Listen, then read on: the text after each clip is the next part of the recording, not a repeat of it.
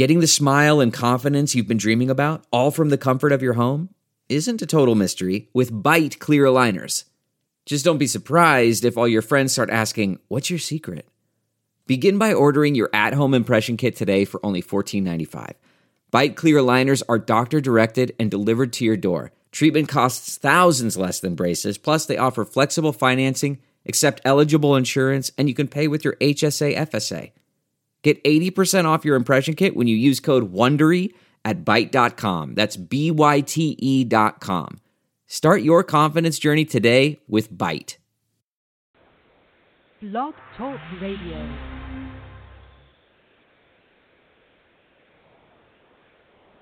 Good evening and welcome to the Hoosier Huddle podcast. I'm your host, Sammy Jacobs. Along with us is TJ Inman.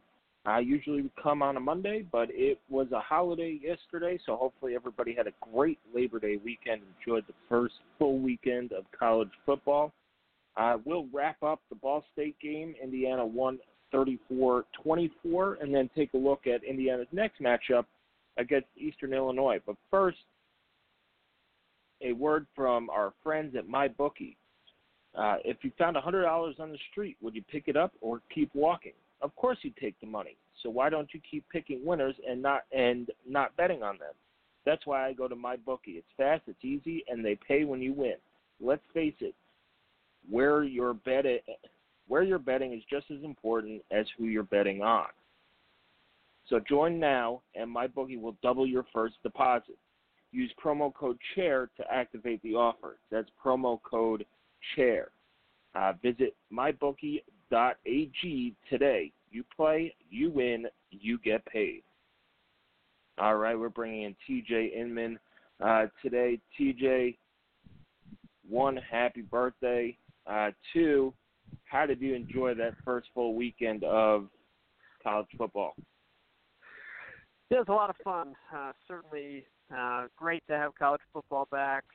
Um, not a ton of uh, of great games, and um, you know I saw a stat that it was the uh, best week that ranked teams have ever had uh, in the AP poll era, um, which is you know quite a long time. I think that was back to the 50s maybe or 60s. Um, best week in terms of uh, ranked teams records. So uh, no shocking results outside of uh, probably Georgia State going to Tennessee and beating the Volunteers, but uh, some good games and some uh, interesting results for sure. Uh, it's great to have IU football back, and uh, a good reminder of how stressful things can be even in uh, winning scenarios.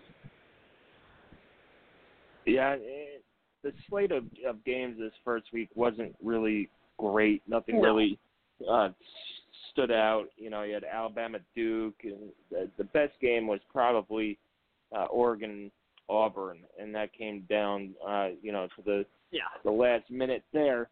Uh, but let's let's focus on Indiana Ball State. Indiana came away with a 10 point win. Uh, it was a hard fought win, a lot more difficult than many expected. Um, my initial thoughts from from that game, I've watched it over now a couple of times. Uh, Indiana didn't play well. Uh, and that's no. probably the biggest takeaway. They didn't tackle well. Tom Allen said that they had 25 ta- missed tackles uh, that accounted for 181 extra yards.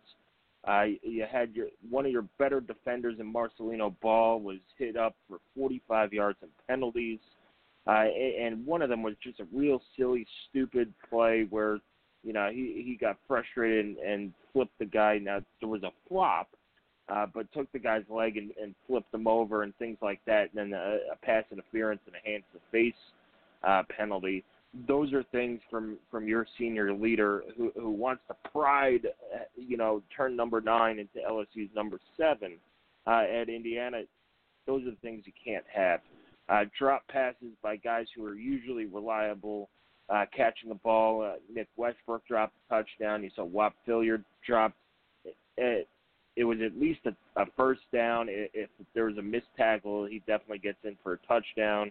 Uh, yep. But you know, so Michael Penix could have had a bigger day than he had. I thought Penix was was good, not great. He made a couple of mistakes. Uh, throwing two interceptions. Uh, the first one was a ball he just should have thrown. Uh, either throw it away or, or tuck it and run. Uh, and then the second one, Ty Fryfogle kind of slipped out of, out of the gate and, and threw off the timing there. But overall, I thought he played well. The most impressive thing to me uh, was his running ability and his ability to run the read option. Uh, sometime in the second quarter, there was a play where they ran the read option. I think it was on third down, uh, and the the defense buried Ronnie Walker back, and it had everybody fooled. Uh, even the the TV announcers were, you know, saying, "Oh, I used, you know, a loss of five yards," and all of a sudden, you see Penix running around the corner, and I, I think that those are the plays that I thought separated him from Peyton Ramsey. The 75-yard touchdown pass to to Nick Westbrook, and then running the read option. I thought he he he ran that read option about as perfectly as he, as he could all day. Uh, he didn't take any big hits. The the offensive line kept him clean. Uh, mm-hmm. He needs to be a little bit more accurate uh, in, in putting the ball on guys and maybe take a little bit of steam off of some of those throws. Uh, but overall, he played well and he got conference um, freshman of the week, things like that. Special teams, uh, special teams, TJ outside of Nate Snyder kicking the ball out of out of bounds twice, which you just got a scholarship, man. What are you doing? Um, outside of that, I thought they were they were great. Haydon Whitehead had a had a 63 yard punt. Logan Justice uh, was perfect, four for four, had reset his career high uh, three times during that game, uh, and eventually hit a 50 yarder. Uh, the, the return game with David Ellis, I, I'm really excited about that. I, I I would put money if I if you could put money on it, I would put money on on David Ellis breaking one for a touchdown as well. After years, after the last couple of years of watching Devontae Williams and um, whoever returned last year, uh, just not getting the ball past the 20 yard line, it was refreshing to see David Ellis um, make some plays uh, with his speed. Defensively, they got to clean up the the missed tackles, and that's the biggest thing. And especially going into this week against an inferior opponent, it's more what can IU clean up than what is does IU have to do to stop Eastern Illinois. Uh, what are your thoughts coming out of the Ball State game? Well, I don't disagree with anything you said. Um, I'll add to it a little bit. Uh, I think that the offensive potential uh, really shone through. I, I mean, it was a a, a day that the offense was productive, uh, but it was also very apparent that they left a lot out there on the field. Um, they, I think that you could conservatively say uh, that they left two touchdowns out there. Um, that with with just correcting simple errors, um, mainly from the receiving core, uh, Indiana adds four, uh, 14 more points to their total.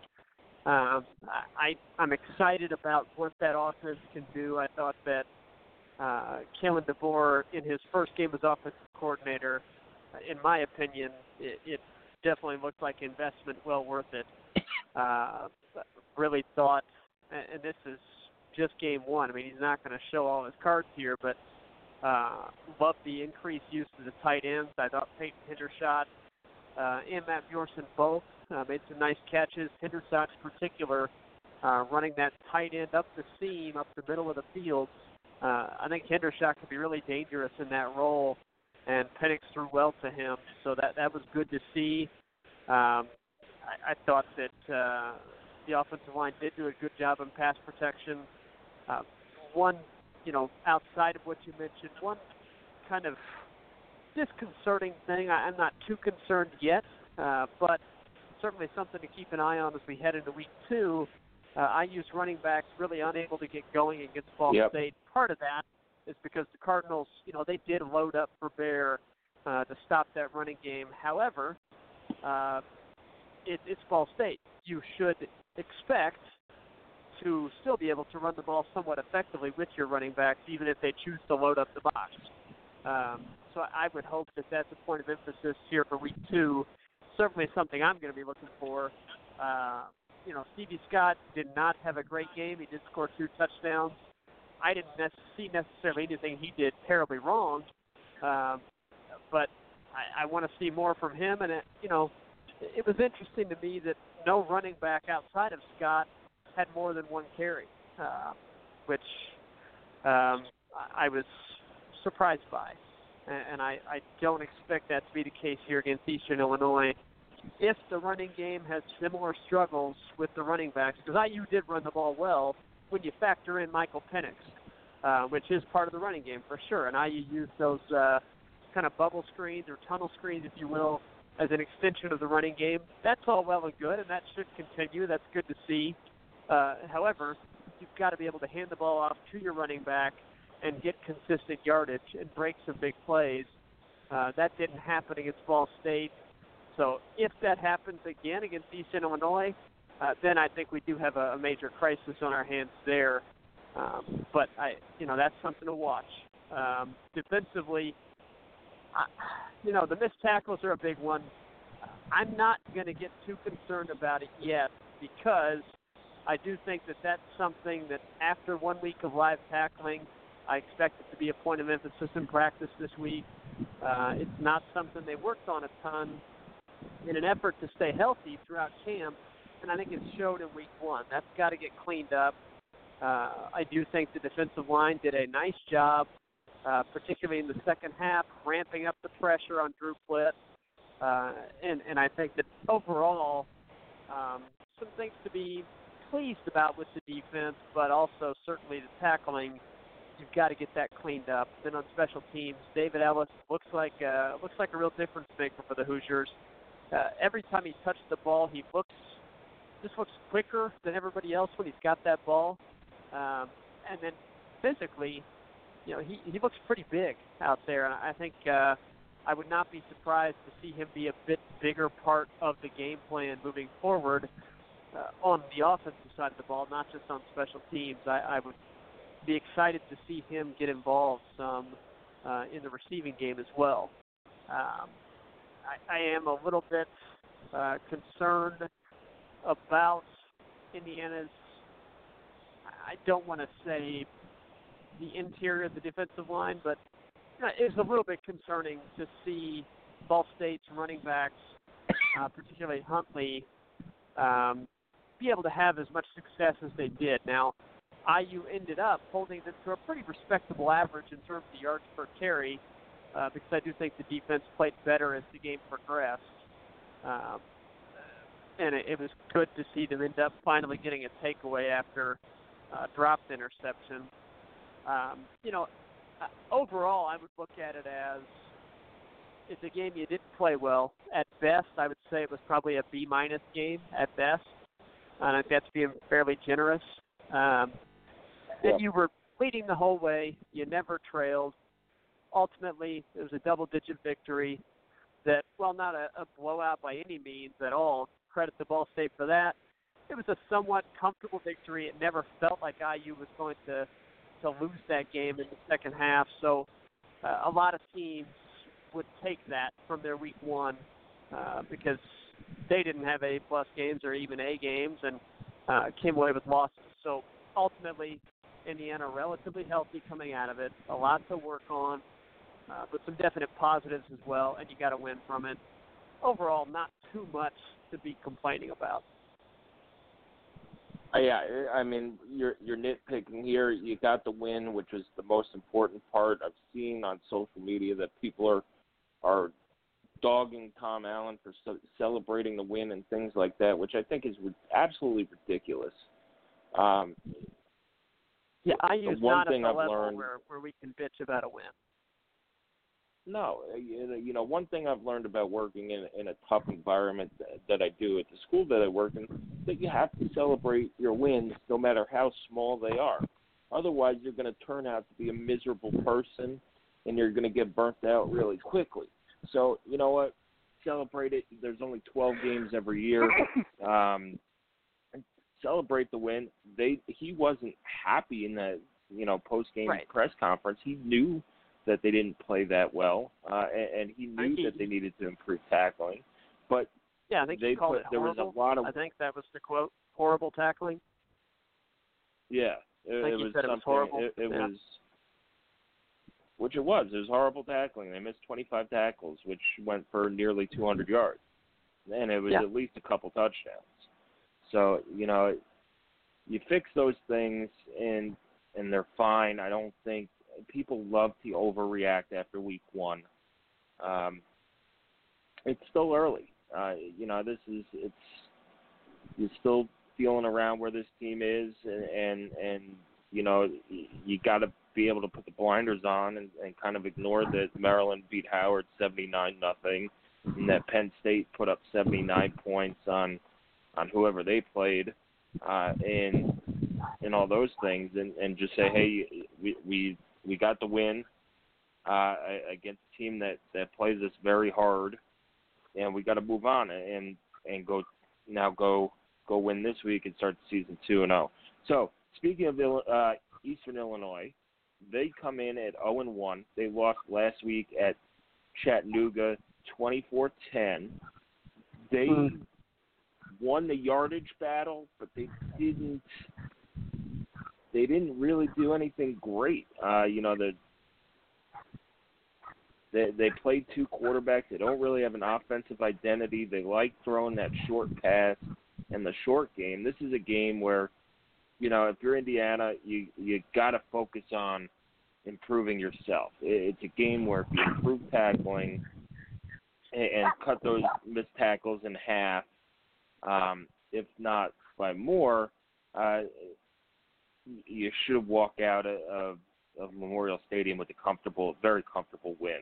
And you know, it's more of a game you got to improve yourself. Okay, what what does Indiana need to improve upon? Their their running backs have to get going. Their wide receivers have to catch the ball. And the defense, you got to get Marcelino Ball's head right, and and you got to be able to tackle. You take care of those things, uh, unless Eastern Illinois brings back Tony Romo and Jimmy Garoppolo. I I I, I really think Indiana's going to be fine this week. I'm not worried about a score if they win, you know, 35-10 or something like that, just improve upon the stuff that they needed to improve upon uh, against Ball State, and you know, then then you can look forward to, to the next game. But you know, Eastern Illinois, they, they're going to play two quarterbacks.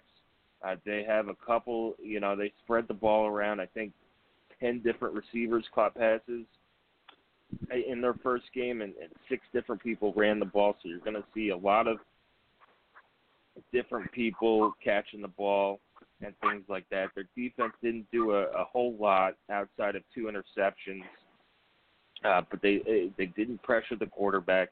It's a game where Indiana's offensive line should be able to build their confidence a little bit more after not allowing a sack against Ball State. Uh, so you know you, you feel pretty good. What are your initial thoughts about uh, Eastern Illinois, TJ? Yeah, so first year head coach for the Panthers. Uh, he comes over from Northwestern, uh, longtime assistant under Pat Fitzgerald. So uh, that's the culture and the system that he's attempting to instill at Eastern Illinois. Um, you know, you're going to have, like you said, you're going to have some short passing.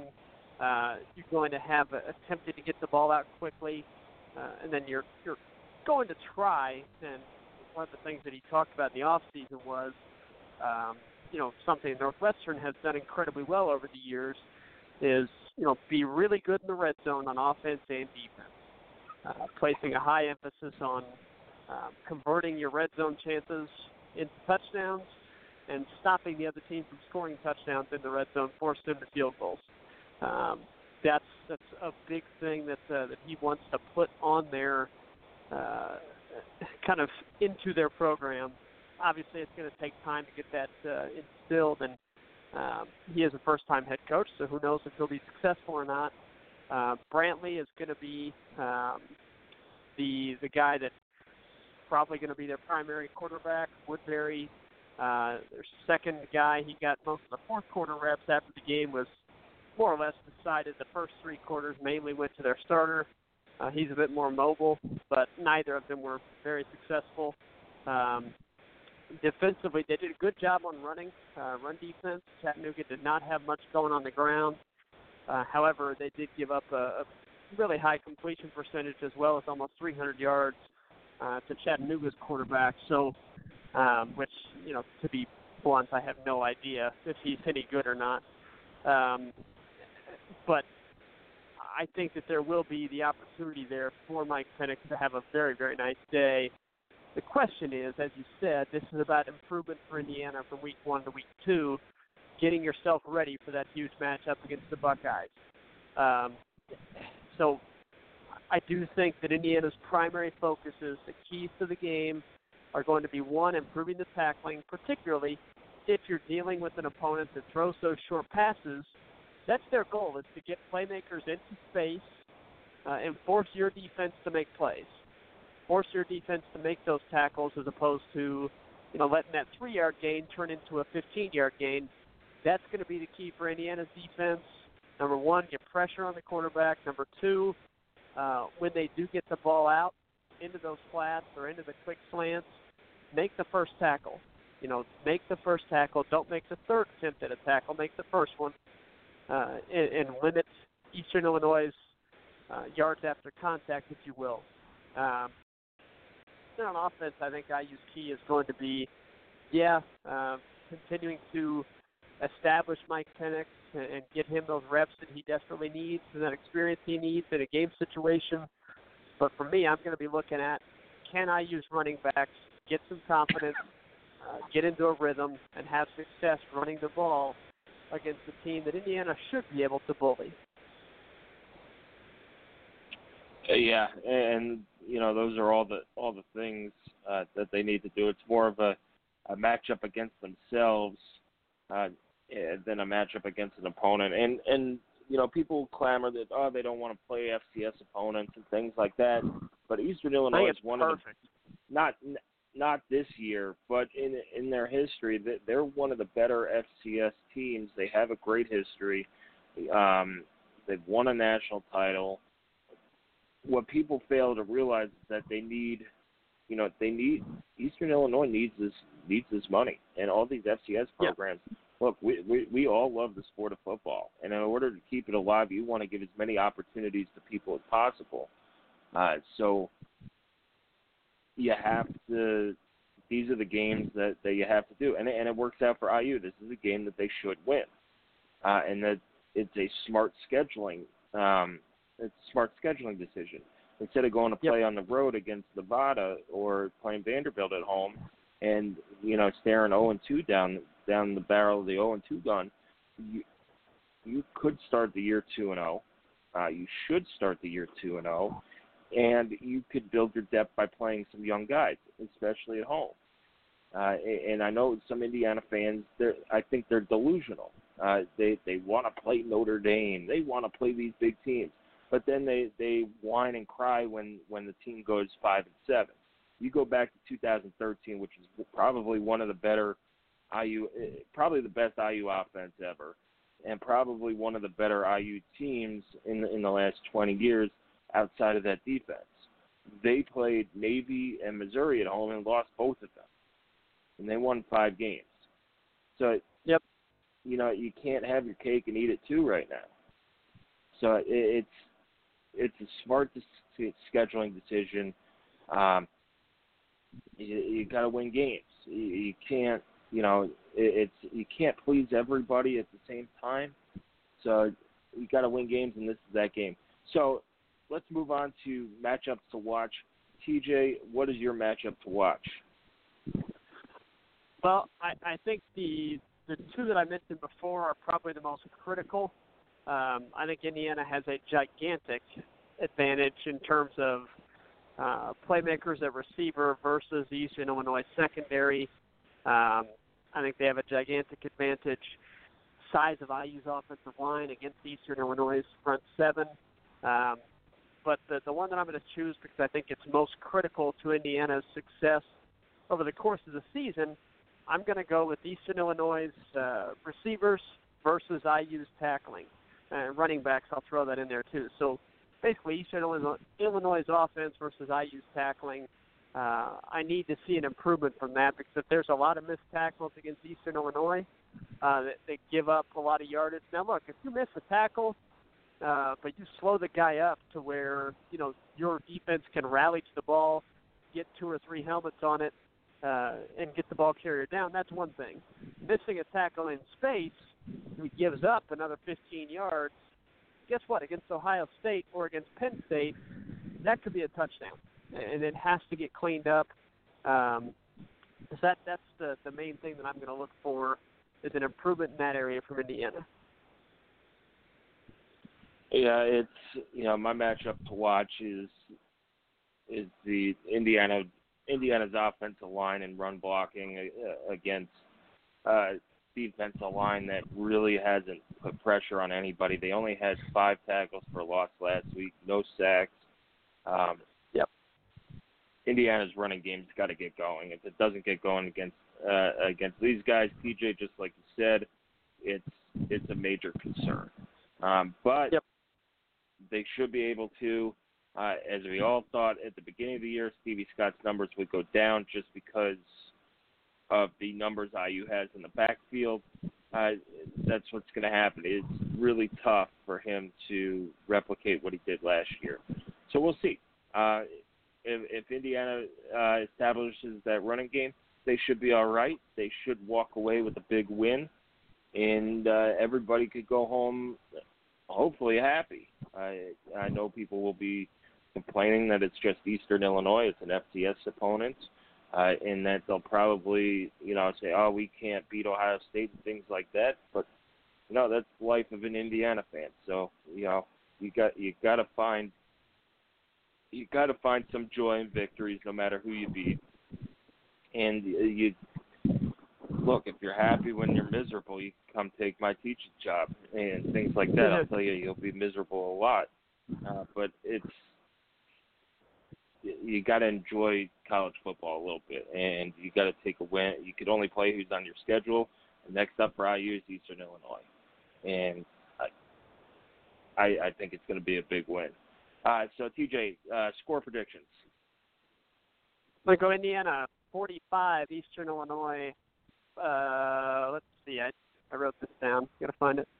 45-17 uh, is what I'm going to go with. I think Eastern Illinois um, gets a couple of scoring uh, opportunities if they convert on, but uh, I think IU will be firmly in control of this. The only spread that I've seen on this game, uh, it is not offered uh, at a few places, but I found it offered at one place as IU minus 34.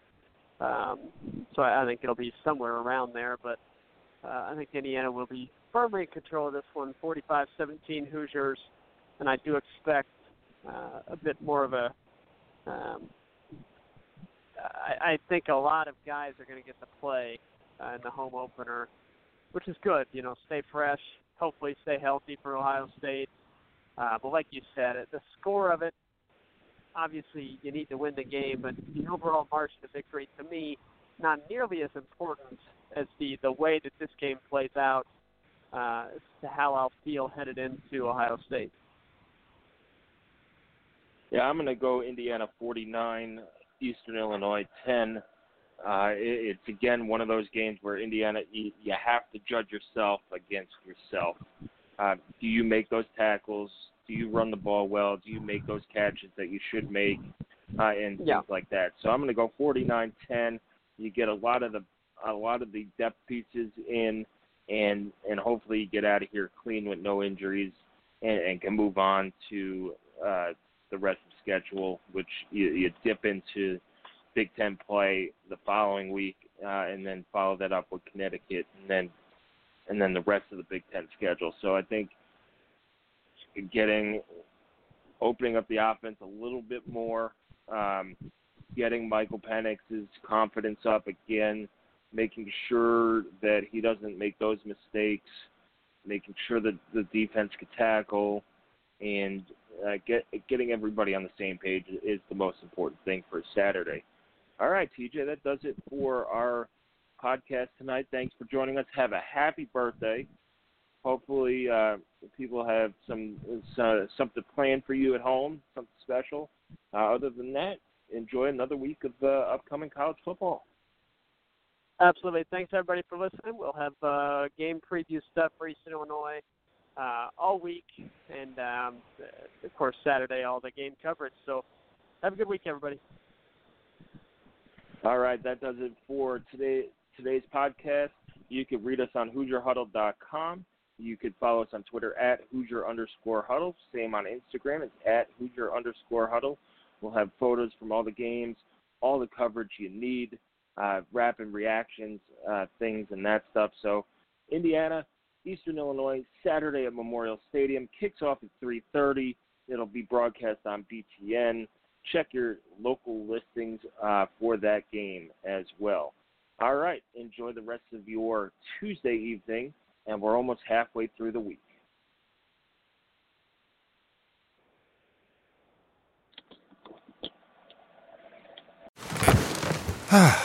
The comfort of your favorite seat is now your comfy car selling command center, thanks to Carvana. It doesn't get any better than this. Your favorite seat's the best spot in the house. Make it even better by entering your license plate or VIN and getting a real offer in minutes.